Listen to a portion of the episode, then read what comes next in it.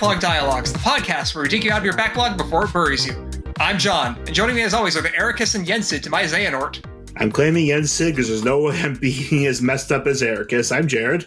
Well, I think again, it's the voices that we're doing here. I don't know who we're having doing Yensid. I don't think we've given him any lines, but I'm definitely voicing Eraqus. Anyway, I'm Matt. We'll probably have Jared do Yensid because, like, he already can do kind of that voice anyway because of how he was doing Ansem the Wise before. Hmm. And Yensid Yeah. is kind of the same character, except not as shitty. And how many of us have voiced Xehanort by now? I, okay, you do need to get a chance to voice as Xehanort still, Jared. We'll have to figure something out on that. Like, I feel like I, I feel like maybe the next one I can get, the Yeah, next probably. one that comes by. Yeah, uh, yeah. The, there's way too many Xehanorts, too many Norts. Mhm. I think I used that joke too early. Shit. We'll have to bring it back again later. we could definitely make a you know a YouTube video if you had the gumption of too many Xehanorts. Oh, you run out after a bit, but Hmm. you can at least get through one cycle of the song. Uh, this week we are closing out Aqua's route. This also means that we're going to be closing out the last of the regular routes of the game. Big one to this week. Yes. So I actually like the ending of Aqua's route, but I do think that they do a lot of backloading of all the cool stuff in Oh yeah. Birth by Sleep. So the secret episode and final episode afterwards are even cooler. But I still like this because the way I played this was Aqua last. So it's kind of a roller coaster ride from here. Oh yeah. Jared, do you have any thoughts before we get into it? So yeah, basically at this point I had to do a restart. So about partway through um, Ventus, so I kind of speed rushed you here. At this point, I kind of was going full tilt. I played very late into the evening, finishing up Aquas. Well, tonight to be honest, and while I certainly wasn't glossy over miss anything, it just definitely felt like all the momentum had built up. Oh boy. yeah, a lot of stuff is riding on this one. Let's get into it. So after Neverland, Aqua's flying through space and goes into the bright light. No, not that bright light. She goes to finds herself on Destiny Islands on the Brooding Island.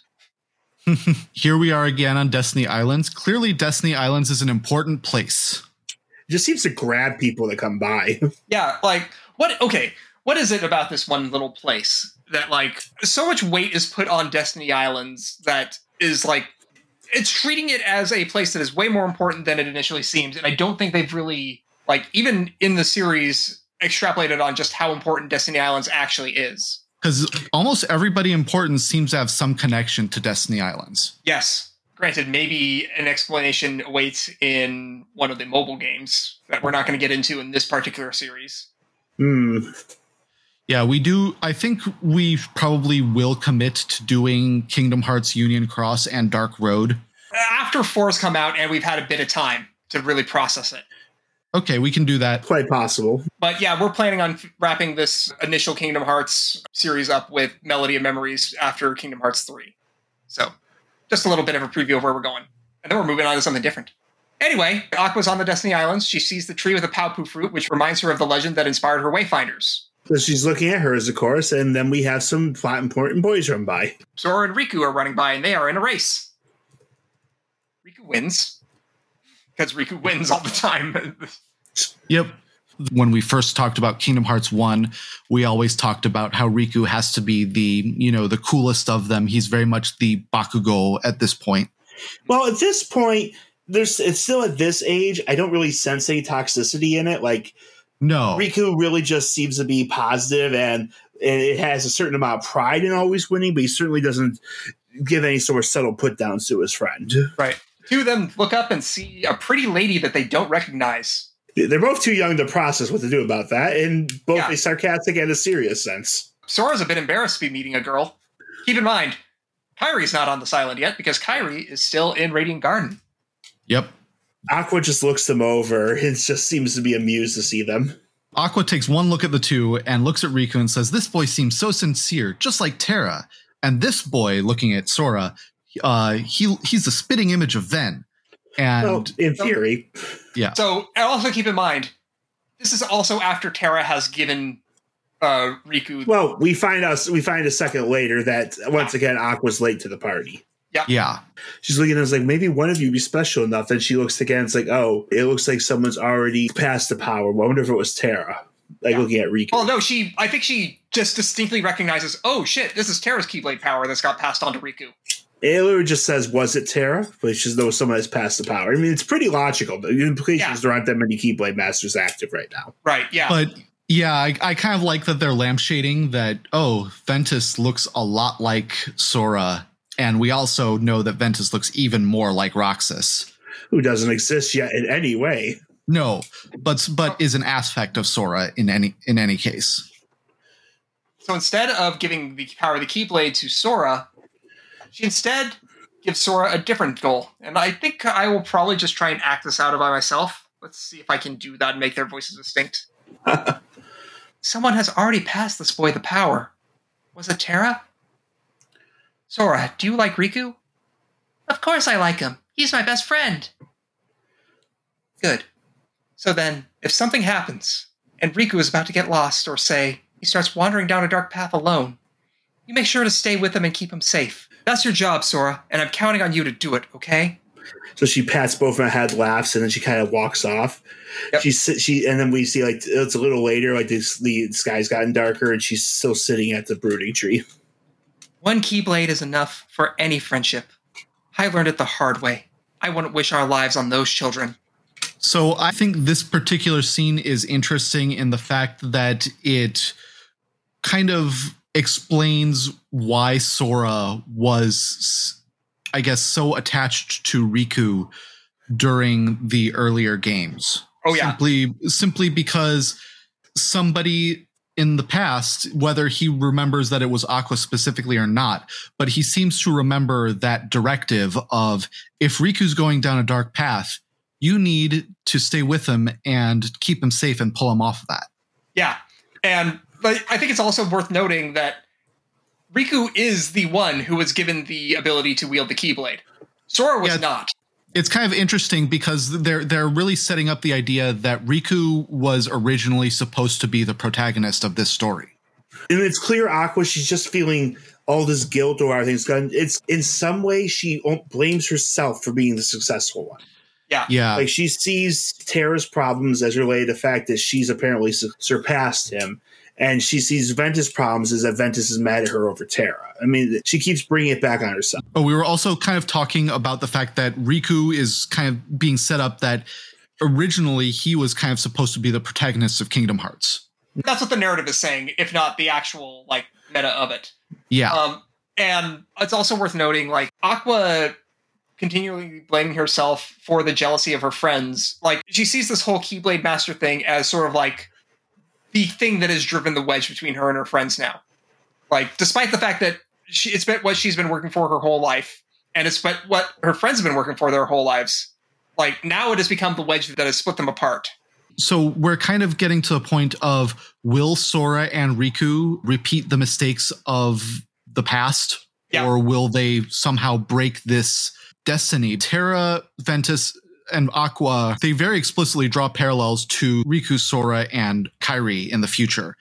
Aqua draws as much comparison to Riku and Sora as she does to Kairi as well. Like she is sort of like the pinnacle of Keyblade Master at this point in the story, Yeah. that, with all the flaws that come with that. Yeah, she. In in fact, I would probably say that out of the non Xehanort Keyblade Masters, she's probably the most powerful at this point. We get the impression that Eraqus is. I, I don't know if I would say maybe Eraqus in his prime would be more powerful, but seems like Terra and Aqua could probably beat him at this point. I mean, Terra does beat him, but he's also using darkness, so it's hard to say how that exactly shakes Yeah. out. Yeah. In any case, because we completed this story, we get the Stormfall Keyblade, which is Aqua's upgraded starting Keyblade. She leaves Destiny Islands because she's kind of there to take a pit stop. She just randomly found it and did something that is part of her fate there, I suppose. And so Yeah. she leaves. Hey, I'm just gonna say right now, Destiny Islands. It's right Yep. there in the name, Destiny. Yep. It's important. Mm-hmm. As she's going out through space, she finds Mickey floating alone. He's unconscious and calling out for Yensid. Just sort of like murmuring or or, or muttering his in not his sleep, but in his haze. Yeah. Aqua knows about Yen Sid at least. So Aqua you know, decides to take Mickey to the mysterious tower. Once again, she manages to resolve things. Mm-hmm. Yep. But then she's already met Mickey, so she knew who he was apprenticed under. Donald and Goofy are trying to awaken King Mickey. Goofy offers him some of his beer because we're bringing back that joke because now we're finally looping back around to after that re-recording. Goofy a toast. Yes. Uh, I I would definitely say now that I'm thinking about it, it does seem like a lot of the tropes associated with dwarves go with Goofy as well. And one of the tropes associated with dwarves is that they like their beer. Okay. Well, what hmm. okay, what dwarf tropes are you thinking? Because when I think of Yeah. like belligerent, I think of Donald. When I think Well, uh berserker, I stubborn. think of Donald. When I think of Stubborn. stubborn, I think of Donald. Uh True. slightly what's- xenophobic. but when I think of drunkard, I think of Goofy. Yep. Only Oh, no. because you decide on it, but I, I meant in terms of like the combat and you know like uh, the the way that he Oh, oh. approaches things. True. I guess you're. I, I, yeah, I guess so. Because Goofy is more of the tanky guy. He's the one who's into the tankards. Hey, oh. Yep. God, that's terrible. I'm so sorry. so basically, we get to the, there and and uh, Yen Sid informs Aqua that Eraqus has been struck down. Yep. So at this point, Aqua is the last Keyblade Master as well as being one of the more powerful ones. I- Xehanort is still technically a Keyblade Master, even if I guess he's a traitor one. I guess the question: Do you still call a Sith a Jedi or a former Jedi, or what? I don't know. I think in particular the point about the Jedi and the Sith was that the Sith were diametrically opposed to the Jedi. The Jedi were Yeah. a specific order of Force users, Hmm. and the Sith were a different order of Force users that had a di- that had different rules about how you could use it. But it does seem like a lot of of powerful Sith were former Jedi. But yeah, I don't pay that much attention to the extended universe of Star Wars, and well, the extended universe is no longer canon anyway. So yeah, that was a good move. Fuck you, fight me. So then Yen Sid goes further and says that Xehanort and Terra are responsible for striking down Eraqus. Yeah, Aqua is very unwilling to believe that, but she learns that Terra's headed to the Keyblade graveyard, so that's where Aqua has to go to. Uh, out in the spaces between, Aqua flies toward the Keyblade graveyard. The Keyblade Graveyard is probably the most cursed place in all of Kingdom Hearts lore so far. it's clearly the land of like a, of a of a horrible battle, a scar in both the earth, and the land, literally, and also in the soul of the land. And we all we we've we've talked about the fact that one of the main places in the Keyblade Graveyard is a crossroads as well. I'm not sure if we've talked about the fact that crossroads are considered bad omens in a, a lot of actual real life mythology. Considered just as much bad luck as, or actually more bad luck and bad omens than say like a black cat. They're like really bad. And I also note that they're X-shaped, kind of like the key. Mhm.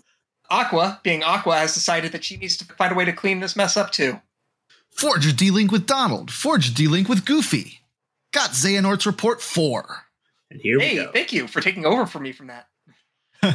And when Kingdom Hearts is complete, it is said the one who opens its door will bring about the creation of the next world, such as a feat above any human. Or to put it a different way, whoever opens that door will be reborn as something far greater than human. Light and darkness are two sides of the same coin. Without darkness, there is no light. The Keyblade wielder's great war over Kingdom Hearts was fought by defenders of the light, servants of darkness, those who sought to reconcile the two, and those who motivated by nothing more than lust for power. A whole spectrum of thought was swept into the conflict, and the worlds that did not go to war found the war brought to them. In the end, the whole world was cast into darkness. That is how the ancient Keyblade War drew to a close. To this day, no one has ever managed to open the door to Kingdom Hearts. Some time later, the little light that remained in the hearts of the few gave rise to the world we know today. One made of many worlds behind just as many walls, so that the Keyblade War would not be repeated.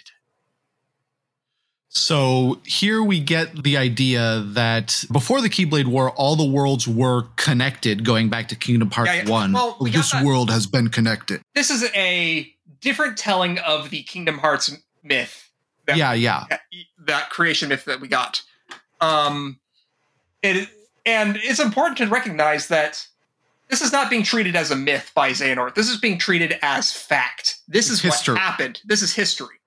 Uh, whatever is behind the myth in this one, it's like the myth is clearly a euhemerized story, but there's a real event that happened uh, that really was this big war of darkness, and the lights of the people that remained, saying that, as the myth says, children, creates the world that we have right now. So, what kind of world does Zador want to create, though? Like, because specific, very specifically, like his goals are never more clear than they are right now.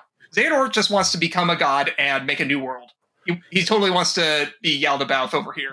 Back when he was arguing with Eraqus, he implied the whole well, if the darkness is deeper, it'll be even better light, going all Nagito on it. Yep.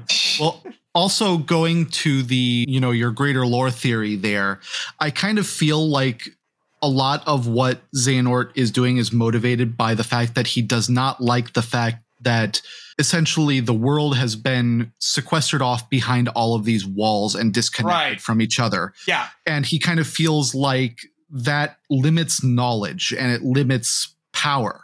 You might be thinking that what he wants to do is he wants to rejoin all the worlds together. Is what you're saying. Yeah, kind kind of like it's it's it's more more or less the idea that that it might not even be all the same worlds. It's just that if he can remake the greater world with a capital W, and note that that in the report there is worlds with a lowercase w and world with a mm-hmm. capital W to separate between Yeah. the greater world. Uh, I kind of, I think he kind of feels like you know the greater world. If it's all connected with each other, it might look very different. All the people would be in contact with each other, and that would create a very different sort of society. Even if there's ultimately fewer people and fewer worlds out there. Let's put a pin in that right now. Yep, the Keyblade Graveyard is now open. Aqua lands at the Keyblade graveyard, overlooking the same cliff the other two did. She draws her Keyblade and looks up with resolve. Three of us will always be one. Terra wants to protect his friends. Like uh, Ventus is kind of worried about what he could do to hurt his friends, and Aqua just wants them together. Is if that we should say. Aqua is just desperately trying to hold this thing together and like clean up after the messes so that there's like not going to be a problem afterwards. Yeah, she really does not want to believe that Terra is capable of what she's been told that he did.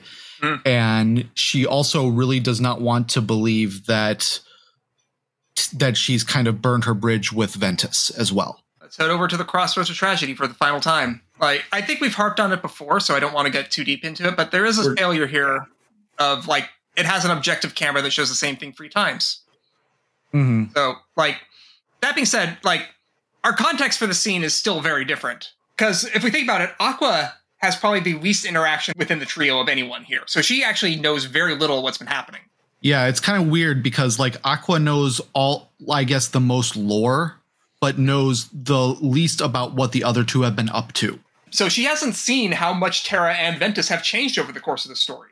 The last time she had anything from them at all was uh, Radiant Garden, where basically just leaving her with Aqua, you're terrible, and then her telling Ven to go home. So she has the least knowledge here, which is why, like, this context is slightly different. She knows so little has been going on. Like, Terra's admission about what's been going on makes her pain words about darkness all the more poignant, I think. Mm-hmm. The two of them assuring Ven, even though Ven is looking for his end. So, do we have a good picture now of this trio? Yes, I would say at this point we've seen all their elements of it. Yeah, I th- I think that you know, despite us kind of harping on how bare the Disney worlds are sometimes, I think that that Aqua, Terra, and Ventus specifically have been characterized well throughout them, and so we know Yeah. a lot about about Mhm. what motivates them and how they act. Like, I am a big fan of this trio of characters. They are, Yeah, they're incredible. Yeah, Like- they're real. They're really good. I, I I really feel like Nomura has a really good sense of how to create a set of characters that interact well with each other.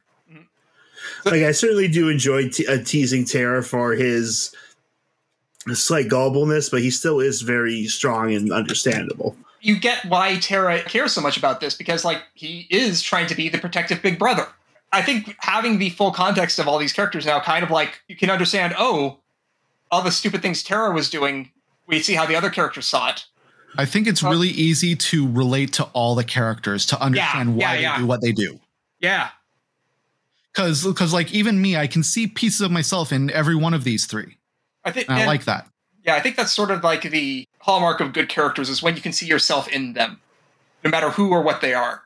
the rest of the cutscene plays out as we've seen before. Aqua's had the least interaction with Xehanort and a lot more interaction with Vanitas. So, like, that kind of makes sense as to why her fight breakout ends up going with Vanitas rather than with Xehanort. Mm-hmm. She kind of knows Xehanort's behind this, but other than Terra specifically saying, like, in the repeated scene, how Xehanort manipulate him to, to help to get Eraqus destroyed, she doesn't really have direct connection with Xehanort's actions, as, as you were saying. Aqua's fighting hard to protect both of her friends in this, this brutal and brutally unfair battle.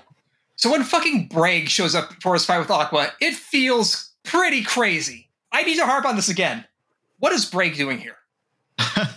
Why is he here? He was told as part of the plan, I guess. Last we saw him, he and Xehanort were still When? conspiring. Who? Does he indicate that that was actually what he said? Because Well, he I- said his job was to keep you busy. Yep. so. I kind of feel like Braig is there ostensibly out of being a Xehanort henchman, but we never find out exactly how Xehanort recruited him or how he met Xehanort or anything like that. It's just kind of left to like, okay, I, I I'm Xehanort's henchman, you know. Yeah. Yeah, well, and like, so neither Aqua nor Ven have interacted with Braig, but he acts like he's the obvious one to fight here. And hmm. unlike with Ventus's story, we actually get the fight here. So let's talk about Aqua versus Braig. First thing I noticed in my things I have in my notes is for some crazy reason, another side is the theme. Do you all remember Other Side? Which one was that? It is the theme that plays during the deep dive trailer. Oh, got it. Like, Yeah, that's kind of weird. Like it doesn't seem like like Braig is important enough for this sort of theme. yeah. Any thoughts on that, Jared? Uh, I mean, it's just I don't even know how to put on that. Like I said the fight itself is weird. I think it's one of the easier Braig fights. He both acts like he doesn't like he doesn't care about the fight, but also it seems to indicate he knows he's completely overwhelmed. So it's not like he's just giving up, or but he actually is completely beaten. His style of fighting is pretty good for buying time, though, because he does True. play keep away. He does uh, long range attacks. He's just a teleport fucker. Yep. So, yeah, and after the fight, he has a few cryptic lines he has to drop. I keep forgetting. Don't mess with Keyblade wielders. But you know what? That just means I made the right choice. Well, he wanted me to buy time, and I say he got it. Okay, so yeah, The- right. He was being told to buy time. Mm. his But- whole thing is to if you think about it Xehanort's plan overall is first he incapacitates Ven and throws him away which seems like it was something he planned to do because he he created that massive plateau to get them separated and throughout the fight they're clearly separating them and then he's and then once he and he gets Terra's full attention he sends Vanitas to quite audibly saying go kill the other two and then so that he needed enough time for to get Terra in position where he can't help Right. and then Venias Mhm. has to come. Otherwise, it keeps Aqua from either helping Ventus and also uh, joining Terra. Question though.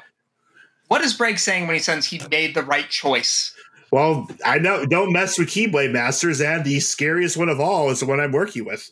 Yeah, And also, I believe there was the one line when we first met Braig in this in this game where he said that Xehanort was going to give him the power to use a Keyblade if he uh, at the end of this whole thing. No, he uh, implied he was trying to blackmail Terra for his Keyblade. I really just Hmm. saying he's the stronger Keyblade Master, so I picked the, the right Keyblade to work for. Gotcha. Okay then. Now Ven is currently encased in the ice. This is still like as that has happened. Yeah, and Vanitas comes down, strikes strikes Aqua from behind again. So this time we lose track of what happens in the scene. Yeah, Yeah, she know that blacks out. Aqua's not. Yeah, Yep. As she's floating in a void, she mulls over Ven's words to put an end to him. And as she comes to her senses, Mickey is watching over her. So then she realizes that Ventus is in danger. She looks up to the cliff to see Ventus holding the key blade. just kind of standing there, non-responsive. Yep. Mm-hmm. Yeah, yeah. Mickey realizes that what the hell it is just in time to stop Vanitas from killing Aqua with it. Like, Yeah, that's not him. yeah. Remember back to the end of Ventus's route where we were fighting Vanitas inside Ventus's heart. Time for the other side of that fight. This is what's happening on the outside. Yeah. Yeah. Like, this is really cool. Which implies that Vanitas is kind of split in both fights. Makes you wonder Yeah. if that if he was more even more dangerous with the Keyblade, Mhm. if he wasn't like kind of um, doubled up here. Another thing that's interesting too is that it kind of seems to me like Vanitas is way more powerful here in the Keyblade Graveyard than he was in any of the Disney worlds where he accosted the other characters. I think that might be because, like, you know, his power uh, and the power of the unversed is kind of, I guess, it's anathema to the worlds themselves. So here in the Keyblade Graveyard, which technically does not exist inside of a living world where people live, might be more powerful here. Hmm. Interesting. That's my guess anyway. It's really hard to say. We know that the Keyblade in some ways is incomplete because inside Ventus's heart, it's corroded because Ventus is still fighting. It- It's Mhm. appearing in its full form here, but you gotta say, like Vanitas, only part of his his heart is focused. Mhm. It's possible that the Vanitas and the exterior isn't fully aware what's happening. I do wonder about that. So, regardless, Vanitas goes on a bit of a lore rant. Let's go into that right now. Yeah, it's like it starts with Vanitas' voice starts echoing, blurring between them. Correct. I am not Ventus. His heart has become a part of mine now. This, This Keyblade, will open a door, one, that leads to all worlds. Then, Keyblade-bearing warriors will flock here from each and every one of them to battle for the light within Kingdom Hearts. And just like the legend says, the Keyblade War will begin. Shut up. I'm sick of your nonsense. Give Ven his heart back. Then we have the actual fight, which is Aqua versus Vanitas Ventus. Yeah. Like, it, let's ta- talk a little bit about what this looks like right now. We've got Ventus's head on the muscle suit body with yellow eyes rather than the usual blue eyes that Ventus has. Yeah. Mm-hmm. It's a pretty weird looking thing. Yeah, it's it's very dissonant from from a lot of the other visuals. We get Mickey teaming up for this fight though. I, I have in my notes, why does this fight continue to assume Aqua needs to team up with people? or why does this game continue to assume Aqua needs to team up with people? Did you notice that too when you were playing?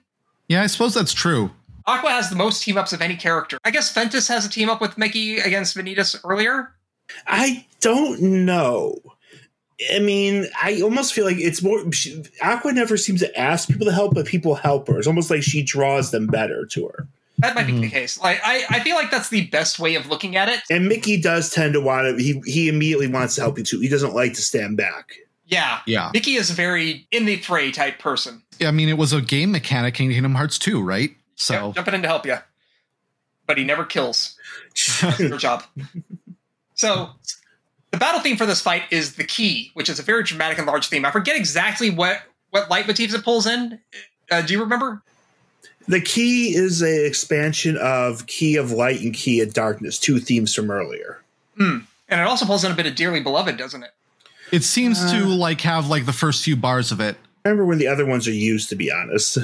Yeah, it's kind of an epic uh kind of Like, classic it's- piano sort of thing that pulls Yeah. from a lot of different leitmotifs. Yeah, it, I don't think it's as memorable for me as um, Unbreakable Chains, but that's just because the moment surrounding Unbreakable Chains is much bigger and Yeah. the leitmotifs of that are much clearer. But this is still a very suitable like final theme for Aqua specifically. Actually, Aqua probably has the least specific of them, but it is kind of the one that's the the motifs. I think Key of Light and Key of Darkness are both like big parts of the world itself.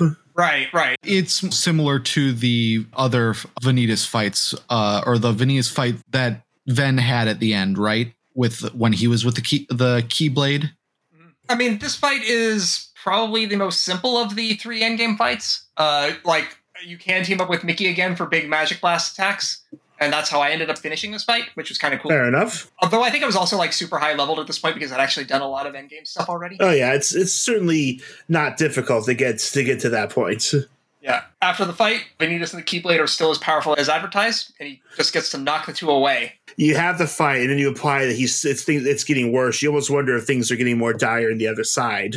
Yeah, Mhm. yeah. Like he asks if Aqua's giving up already, and Aqua just considers her own wayfinder. Yeah, he's probably getting more powerful as the fight in the internal fight progresses. Yeah, I do think shattering Ven's platform is, is, is what's going to start breaking Ven's mind. If you think Mhm. about it, It's definitely a metaphor f- for Ventus's internal world, his being. But let's keep in mind the Wayfinder, which is a symbol of the power of friendship, begins to glow, which causes Aqua's Keyblade to glow. And so when the Keyblade clashes with her own glowing Keyblade, the power of friendship overcomes that edgy blade. my belief is that this is is coincided with what happened inside. Of course. Yeah, it's gotta. It, this has to be happening at the exact same moment that Ventus finishes off the internal Vanitas with that big clash. hmm Yeah, do, doesn't he actually crack the internal keyblade here? Yeah. So this has to be like happening at the exact Well, same time. The internal keyblade was already corroded, and he destroys it when he when he breaks there, and, and then the keyblade takes its corroded form out here in the in the outer world before it vanishes. Yep. Yeah. I kind of like the whole thing with the ethereal keyholes rising from the ground as blasts of light erupt from the keyblade. It almost makes me think of some of the creepier moments from the alchemy and full metal alchemist when fighting against uh, you know, the divine beings in the end. I'm curious about the metaphor of the small keyholes. Are the keyblade might have the power to unlock all of these small hidden keyholes that are not actually visible to you normally. That you know, unlocking small truths and small uh and and uh and you know think bits of power, which is one of the reasons why Xehanort probably wants it. He's that lore obsessed guy. He wants to have all of these these hidden truths. yeah. Aqua catches Ventus by the hand, and explosion of light expands, filling the entire Keyblade graveyard. God, Xehanort's report seven. By the way, one little bit thing about the music, I looked up these sources. Key of Light plays during some strange moments, like when Ventus's heart heals at the start. Oh yeah. Okay. And Key of Darkness plays at Eraqus's demise and the break of that world, and a few other places as well. So those are again, the, it. it's it's moments it's moments of hope and tragedy, and both of those coming together to the key itself. Got it. Mm-hmm. I guess I'll just get into Xehanort's report number seven then. I have uncovered the Keyblade's ultimate mystery. You see, besides the three families of Keyblades, there is another Keyblade. While it may sound the same when spoken, it is notated uniquely Keyblade. And make no mistake, while it resembles a normal Keyblade, it is something altogether different. Keyblades are said to be man made counterparts to Kingdom Hearts. The Keyblade, however, coexists with Kingdom Hearts. It is only forged when two hearts of equal power intersect one heart of pure darkness, one heart of pure light. At the time of its forging, Kingdom Hearts appears. It must be noted, though, that this Kingdom Hearts is special. Unlike the kingdoms brought about by forcibly and artificially through collection of hearts, this Kingdom Hearts is a perfect and complete union of all the world's hearts. Surely it was over this that the ancient Keyblade War was fought. If so, the walls that divide the worlds today are of little consequence. With the Keyblade, all their hearts could be un- instantly reunited, and the Keyblade War refought. So I actually find this one really interesting because it brings me to mind of a lot of the stuff with classical alchemy and other esotericisms out there where a very common motif or theme of the secrets of these mystery religions was that a perfect being must be both male and female and contain both light and darkness, that sort of thing, because a perfect being has to encompass the whole of reality and experience. So the other thing about the thing that makes me think about that kind of esoteric thing is like this idea that there is the imperfect copies of a perfect form. Like uh, the artificial Kingdom Hearts, notice that he's self-tweeting Future himself there with that. Uh, like Mhm. he's he's basically making fun of Future hymns with that. I noticed. Like he's like, oh yeah, what what uh, Ansem, the Seeker of Darkness, and Xemnas are doing. Yeah, that's total fake shit. This is the real shit right here. But Yeah. also, there's a whole lot of Gnostic uh, esoteric weirdness going on with how with Mhm. all of uh, his goals here. there's also, you know, a bit of people who have watched Evangelion might recognize the whole thing at the end with the Keyblade. All hearts could be instantly reunited. You know, we're all in the the LCL goo. Mm. Everybody is. Uh, oh dear. uh, Everyone's turned everybody- orange tang. Yep. So, Oh. but so so there's a little bit of that too. I kind of feel like you know it's a possibility that Xehanort's end goal might be to essentially unite all hearts in this way and he feels that if he's the one who opens the door he's the one who's going to be at the front of this whole zeitgeist So what you're saying is that he's trying to cause the Heart Instrumentality Project. Yep. Oh dear. It's better than trying to path to heaven that you'll soon learn that Pucci wants to do. Oh no. it's kind of interesting that a lot of the things we talk about have these similar themes because a lot of us like the this kind these kind of gnostic themes uh, Well, overall. now here's the thing. I mean, like, dude, I'm playing Persona 5 Strikers. We meet the new character's name is Sophia. It- Yes. It's waving a flag in your face. like uh, let's be clear here like there's cases where it's clearly intentional like in persona and then there's cases where it's not intentional but it happens anyway because when a japanese person looks into uh, christianity and they start like digging into the mythology this is what they find because that's what's in there that's where it comes from like and like you see all these there's a whole lot of other stories that sort of like delve into the same sort of false reality real reality uh, gnostic thing as well like Mhm. because that's just a common anxiety of people if i'm being It's- honest like it's compelling. It's compelling it, it comes up over and over again because it like reflects a lot of the ideas that people have Yeah, I mean there, there there's a reason why the the mystery religions were so widespread back in the day before they before essentially they were suppressed by the uh, hegemony of the religious order in uh, in uh, in Europe. i have a whole host of things i could say but i'd probably get uh Yeah, it's probably getting a little bit too Yeah, far into topics that won't Yeah, be, it won't be enjoyable. The topics Yeah. that maybe yeah let's get let's get it on with this we're almost at the end of this episode actually Can I just say one thing? I continue to be entertained by Xehanort trying to make a point of how to say and pronounce Keyblade. Yes. yeah yeah It like, reminds me of all things of RiffTrax when they did the movie Night of the Lepus about evil rabbits. They made a running joke is they're really leaning on the fact that Lepus means rabbits because we the title did not test well. Lepus means rabbits. That's Oh, why I I kind love of always Tracks. try to emphasize key when I'm talking about the keyblade. I, I mean It's the Keyblade is the key item needed to be the key to the world. Yep. we don't have subtitles because this is an audio medium so yeah we kind of have to emphasize the key if we're No, I- Give me give me a few more seconds. I could probably make that. Give me a few more seconds. I probably could have made that sentence even worse. Oh no. go for it The keyblade is the key keyblade, a key item to, to of all the keys that wa- is key to his plan to um, unlock the keyhole of the world. it's Oh, the no. key keyblade is probably my favorite of those stupid stupid jokes. it's made of two keyblades Yep. One other thing that's kind of interesting here with uh with the the Kingdom Hearts is that I guess it's somehow connected to all hearts, including all the world's hearts, but also therefore every person's heart as well. It's a quantum thing where it exists here, but all the hearts also exist independently as well. look it's it is i would say if we're going to the gnostic uh, pool of references it is the monad it is the single thing from which all things emanate Yes. so if you can get a hold of it you can totally do the same things that it does but you'll probably just end up being a demiurge Well, actually, the kind of interesting thing here is that where it's kind of implying as well that whoever created the lesser keyblades is kind of acting as a demiurge f- for the true nature of the Kingdom Hearts and the Keyblade. boy there's a lot of backstory to all this stuff that even xehanort doesn't know about it feels like Yeah, it, I I wouldn't be surprised if in Kingdom Hearts 4 or something they might start going into the origin of the Kingdom Hearts and the Keyblade. i feel like some of that's also going to be in uh, union key and key dark road Yeah, But- yeah. yeah anyway aqua wakes up at Yen Sid's tower She's like, I feel like there was big, big, strange discussions about everything, but it just happens. Yes. yeah Uh, like I, I just want to get this moving a bit.